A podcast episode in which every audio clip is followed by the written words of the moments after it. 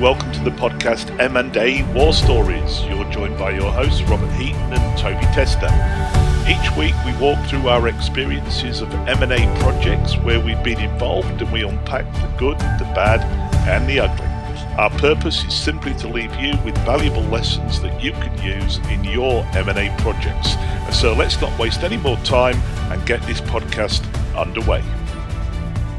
So what a great surprise. I am joined today by a real-life bona fide actor. London-trained actor Dale Stevens is joining us. And Dale uses her creativity to develop vastly different characters.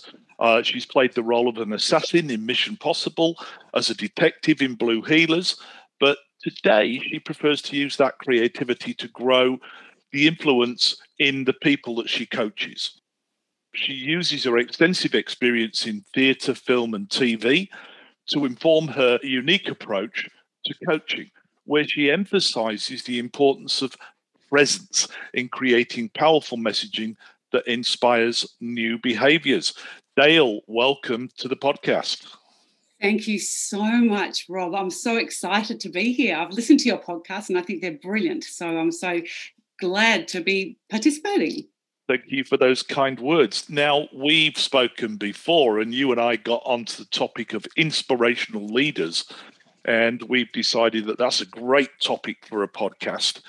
And it's one of your areas of expertise, of course. So let me kick off. I mean, we've both had experience of what we call inspirational leaders, but let's try and clarify that for the people listening. What is an inspirational leader in your view? Well, this is such an interesting question because I think there's a difference between people that inspire us and inspirational leaders. And I think when we're inspired, we can feel uplifted and motivated and wonderful, but it doesn't necessarily inspire action. And inspiring leaders inspire action because just the feeling goes away. But if they inspire action, then you gain something from that action, then puts you along the road of inspiration yourself. I could give you an example if you like. Yeah, please. Well, this was an extraordinary thing. I was 6 years old and I'd never studied ballet or dance or into anything really in that area. And I saw a performance of Alice in Wonderland performed by Kathleen Gorham. And that 2-hour performance totally changed my life. I saw her performance. I wanted to learn ballet and I wanted to learn it from her. And that was a pivoting point in my life. And one experience of watching her do that performance made me become a dancer, then a model, an actor. All my creative life came through that 1 2-hour experience. So she inspired action for the rest of my life. That's fascinating because, I like the way you described it right up front. There are many people out there that can make you feel good, but that feeling doesn't last long. It dissipates. But people that can make you feel good and inspire you to action, to actually do something, that's what we're really talking about in terms of inspirational leaders. Yes. Now, when you and I were talking, we were sharing all sorts of different examples.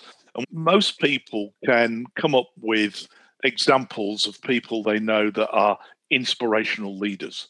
But the question you and I were toying with was, can you make an inspirational leader or are they born that way? I love this question. It's my favourite question because it's the biggest myth around that leaders are born. Well, when we're born, we can't even speak. So I would say that we're not natural speakers. We're not natural leaders. We really sit there and eat and poop and sleep. So are we natural born leaders? I don't think so. I think that, so it's a combination of nurture and environment, but I believe anyone with the desire to be inspirational can be an inspirational leader because there are techniques that, and the ones that we think are born that way have developed the techniques along the way and it becomes natural. And so anyone who that's not natural for can learn those techniques and then can be inspirational leader, but in their own way. A lot of people think you have to be bold and loud and charismatic and all those things. But a lot of times the leaders can be incredibly quiet. So we've concluded that you're not born that way. You develop those skills. Some people do so because of the environment and the influences that they're faced with. But you actually can help people become inspirational leaders. But the message I heard in the middle of all of that was you need to be true to yourself as well. So you can't be pretending to be something that you're not. You need to learn the techniques to be inspirational. Is that a fair summary? Definitely. And so really your inspirational style becomes uncovered and then developed. So it is definitely you. And inspirational leaders have influence. And if we really think about it, we all have influence. We all influence everyone around us 24/7. We influence our family. We influence our co-workers. Our energy levels can lift people up or unfortunately squash them down. So in our family, in our community, in our work, we are always influencing people. And the difference with influential leaders is they choose to do it intentionally. Yeah, I would agree.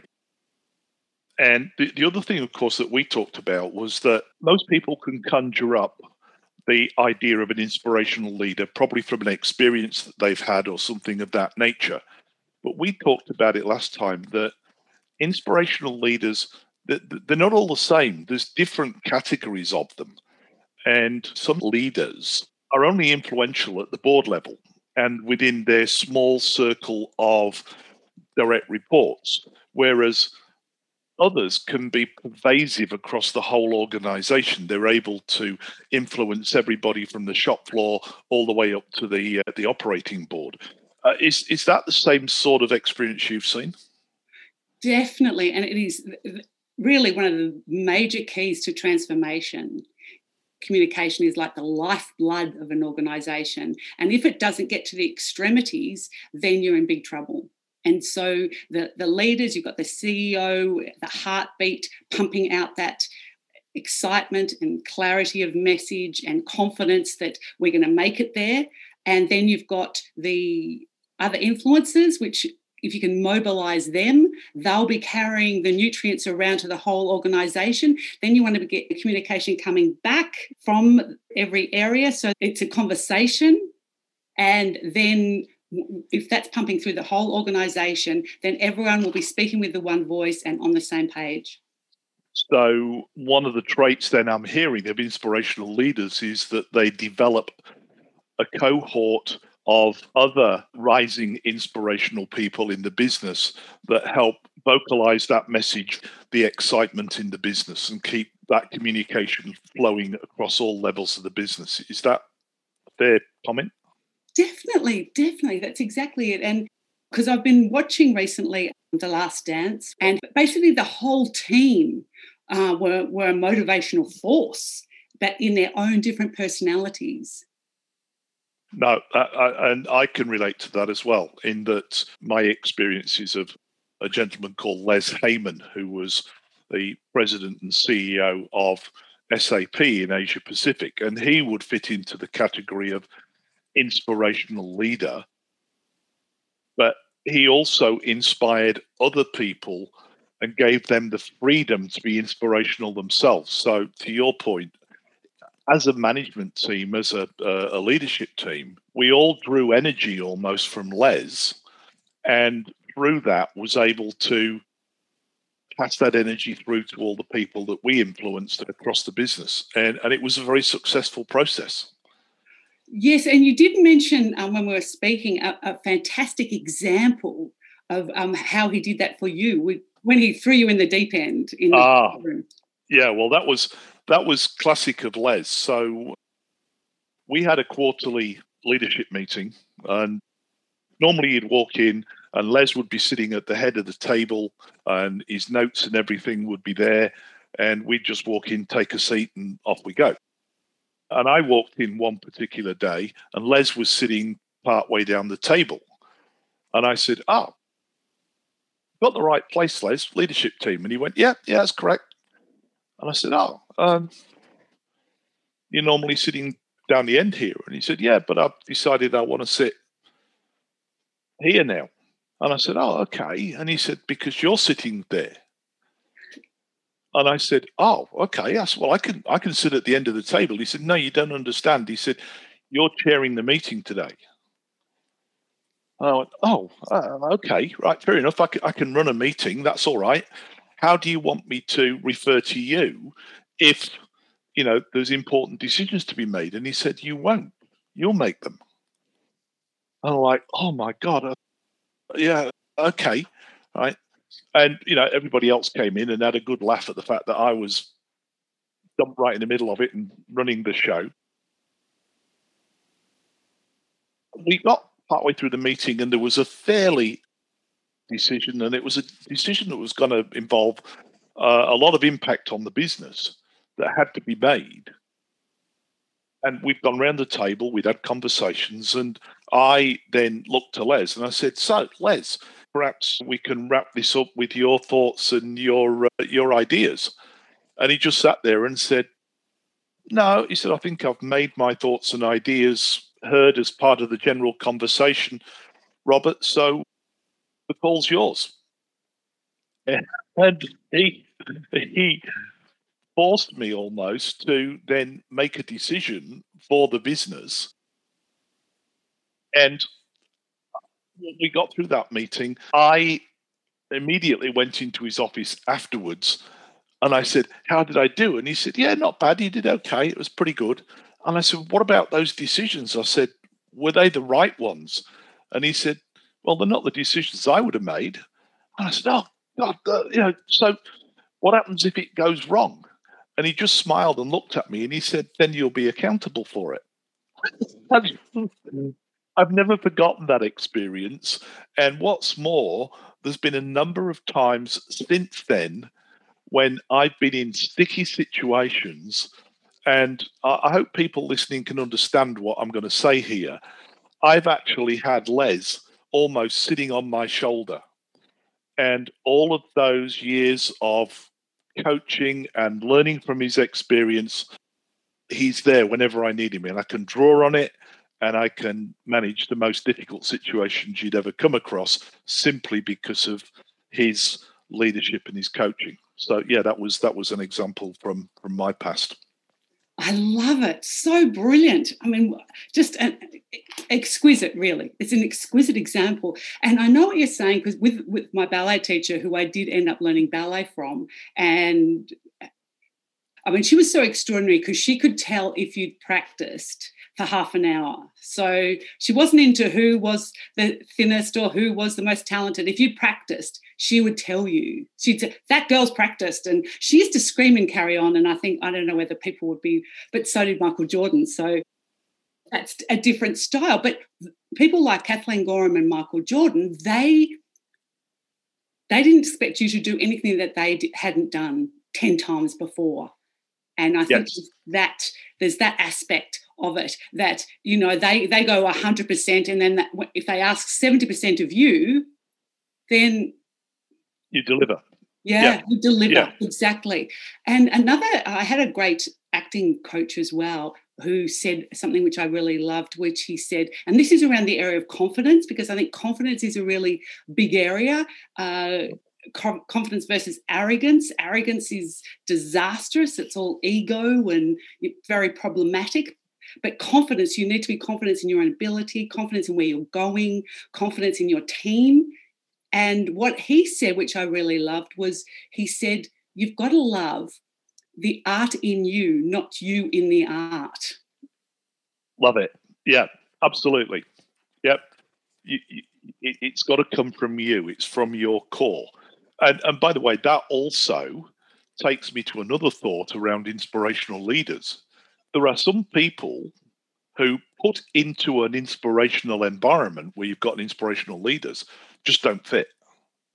And the quickest thing they can do is get out of there, because they're not receptive to those sort of people. And it's wrong to say that everybody in an inspirational environment is extrovert as well. They're not necessarily, but you've at least got to be open to feeding off that inspirational leader, that energy, that charisma, whatever it may be. And the other thing that's occurred to me while we've been talking is we talked about the fact that people like this are born that way. You can make people that way.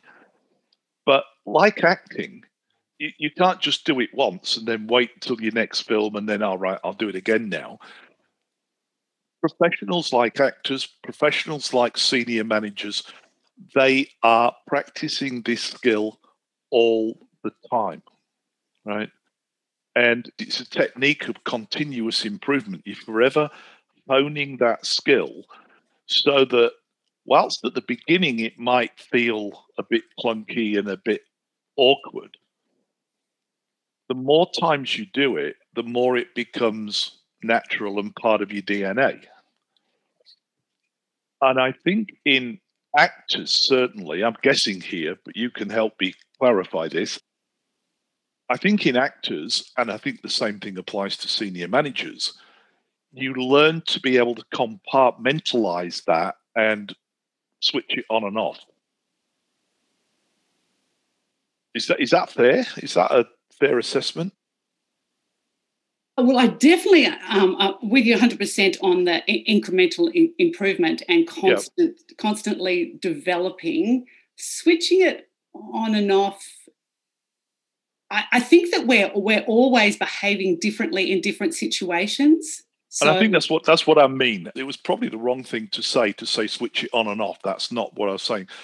You're able to adapt it to different scenarios and situations. So it's not, you're not just seeing the same record being played every single time you see it. You can morph it to suit the scenario and the environment that you're in. Definitely. And I think a point that you're bringing up, which is really interesting, is it becomes different if you're present. If you're present in the moment, it will be different. Yep. Because if we had this conversation in an hour, we would be saying different things. We're having a different conversation because you're different. You're not sort of doing cookie cutter. Every time I say this, every time I say that, every time I say the other. So it's being present in the moment. And that's one of the strongest indicators of inspiring leadership, is the ability to be present in the moment with the people that you're with, and also hyper-aware. So hyper-aware of what's going on with them and what's going on with you. It's almost like a bubble. I mean, I do, when I'm coaching people to present, I always say, look, start off with welcome and act like it's a big hug. So you're actually containing the energy. So I think it's a lot of it is how you manage energy. I would agree, and I'm pleased you said what you just said, because I was going to say, let's talk about what you mean by being present. And you're right. It's that ability to exclude all external factors. You are in the moment. You are connected with your audience. You are aware of the energy in the audience and the way the audience is responding. And you're adjusting your approach.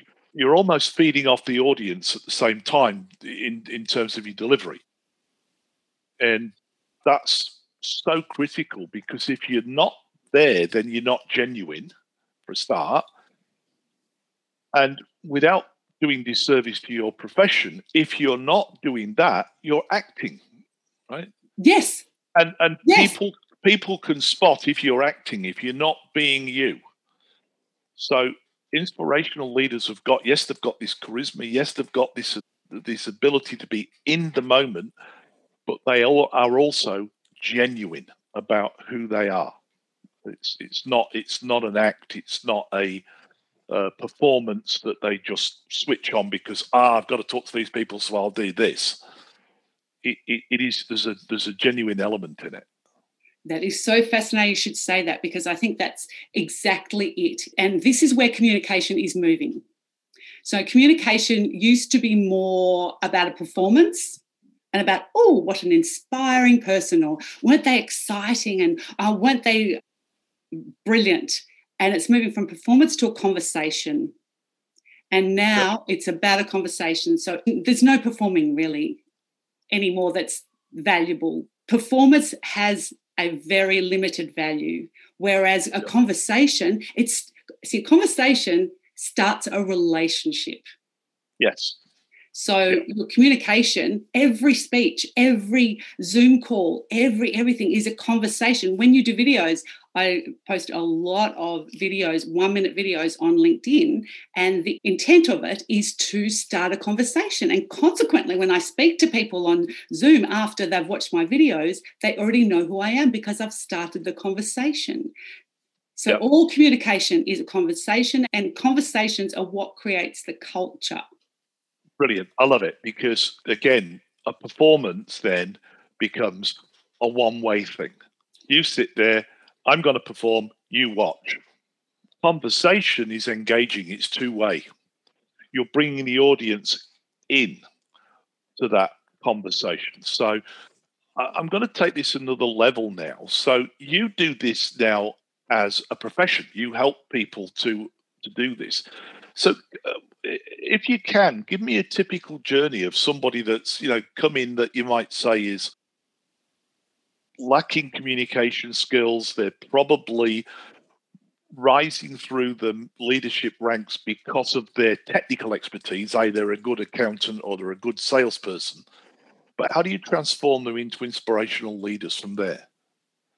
Well, there's one particular gentleman that pops into my mind who is an accountant. And he's been a very successful accountant for very many years. And he was suggested to me because his presentations were less than inspiring. And he came and his presentation was like this, very formal, very professional.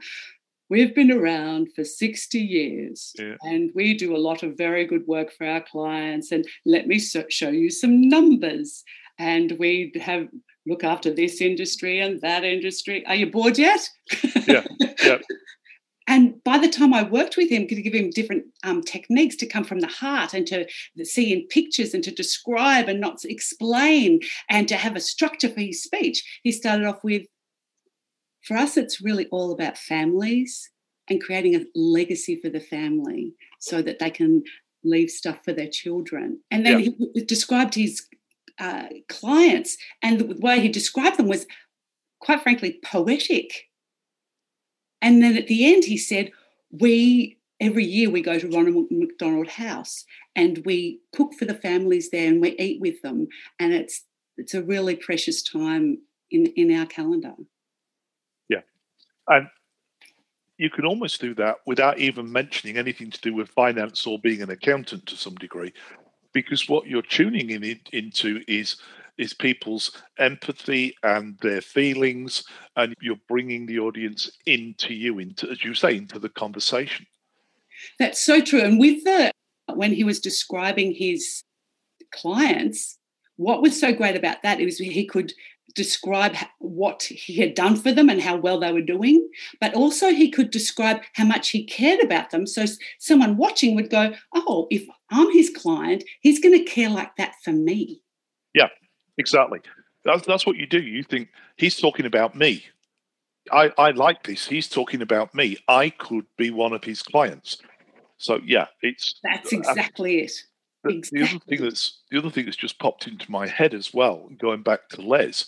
Les used to tell jokes to emphasize things, and people remembered them for years. I'm just going to talk about the chicken joke. And there was a message behind this for all senior leaders. But he was at a major conference, several thousand people in the audience. And he came on stage and he was supposed to do a corporate speech. And the first thing he said was, I just want to do a survey. How many people have traveled regularly? And people put their hand up. And he said, yeah. And he said, how many people have the wives complain about the amount of travel they do? And he said, yeah, same for me. He said, you know, president and CEO, I'm on the road all the time. I'm traveling internationally. He said, and my wife, I got home one night, and he said, my wife was rah, rah, rah at me, and I said, Victoria, look, you're just going to have to get used to this. This is the job I do. What you need to do is find yourself a hobby. He said, and that just stopped the conversation. He said, and, you know, I went off to work the next day. He said, a few weeks later, I came back home from a business trip, walked in. He said, there was chickens running around in the yard. And I said, Victoria, there's Dickens running around all over the place. And she said, yes, Les, you said I should get a hobby, so I've taken up chicken farming. And he said, you know that time when you want to give your wife some advice and you know you're going to be wrong? He said, I turned around to her and I said, but Veronica, this isn't going to work. You've got 2 cockerels and only 1 hen. And she said, yes, I know, Les, but one of them travels a lot. Oh my gosh, that's brilliant. I love it. The audience just erupted in laughter, and the next thing you heard was, ladies and gentlemen, my name's Les Heyman, and welcome to the conference. Right. And that's got to be 30 years ago, at least, and a number of people that I talked to that were in his leadership team will say, do you remember the chicken joke? Yeah. Yes, it is. It's just that humanity. It's just so, so wonderful. There is another, one of the women I worked with, she's extraordinary. Her name's Dr. Bronwyn King, and she was an oncologist, and she found out that she was investing through her super fund in tobacco, and she realised that that wasn't a very good thing, considering she was devoted her life to curing people of cancer. Yep. And so she was going to do a TED Talk, and so I coached her for it, and she was so brilliant that she got over 3 million views, and her company has got $1.3 trillion moved out of tobacco investment. Wow. Wow. Yeah, you see, that's inspiring people to change. That's inspiring change. And that brings us right back to where we started, is that inspiration isn't just about making someone feel good. It's about making them feel good and inspiring them to action of some sort. Yes. And that's the real quality and outcome of teaching someone to have the attributes of inspiration as part of their character. Yes, and with her, there was a doctor who saw her speak once and followed her and became part of her after listening to her once. So it's incredibly powerful, the power of the spoken word and doing things yourself. I think that sometimes leaders arrive at leadership, and I think that leading is doing something before someone else. So, yeah. And that's where the videos, I don't think that leaders are using videos. And look, they don't have the training and the technique, so I understand. But the idea of them speaking through video to their people on a regular basis, starting that conversation, that's one way where leaders can lead, because they want their people to be doing videos and talking back to them and talking to their customers and doing all that. So I think that that's an area that leaders could be leading where they're not. Well, that's an observation that I think that I can agree with as well.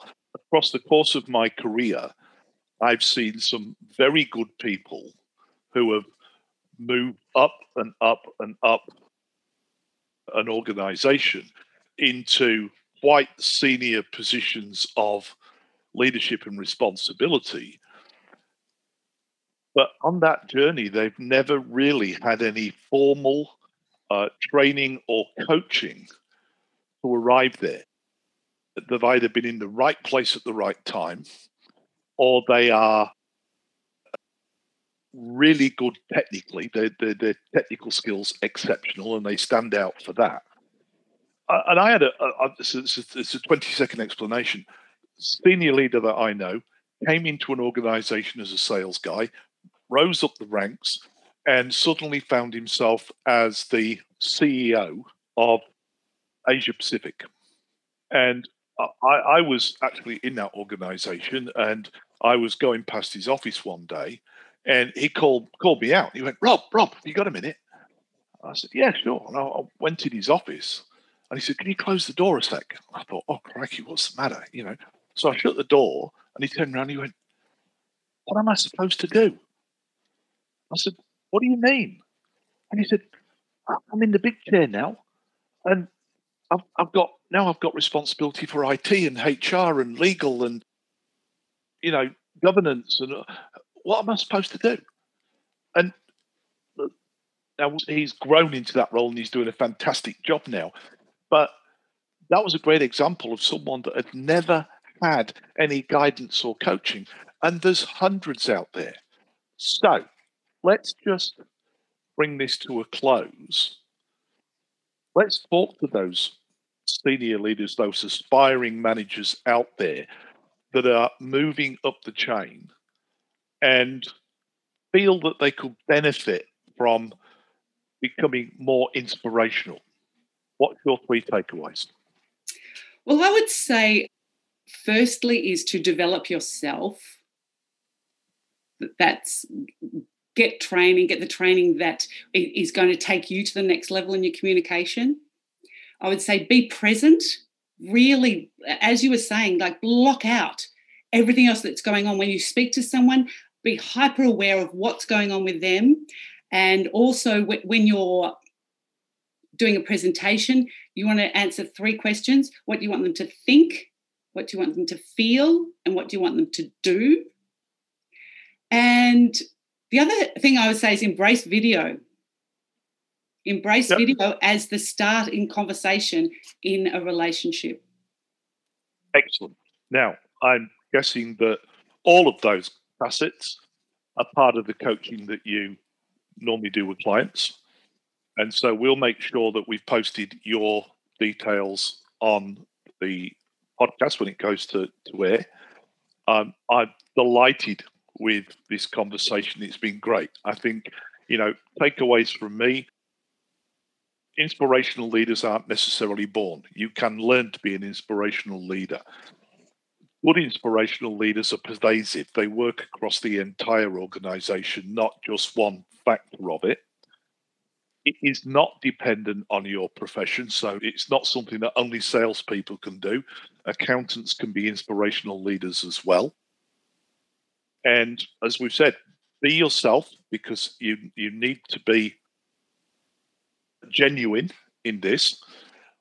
Be present, be in the moment, and if nothing else, gain professional coaching as part of your leadership development journey. Beautiful, beautiful. And to encapsulate that a bit, what I would say is the smartest thing you can do is to leverage your own personality. Brilliant. I think that's a great close. Dale Stevens, thank you so much for joining us on the podcast today. It's been a pleasure, and I'm sure we will talk again at some point in time. Wonderful. It's been fantastic. Thank you so much.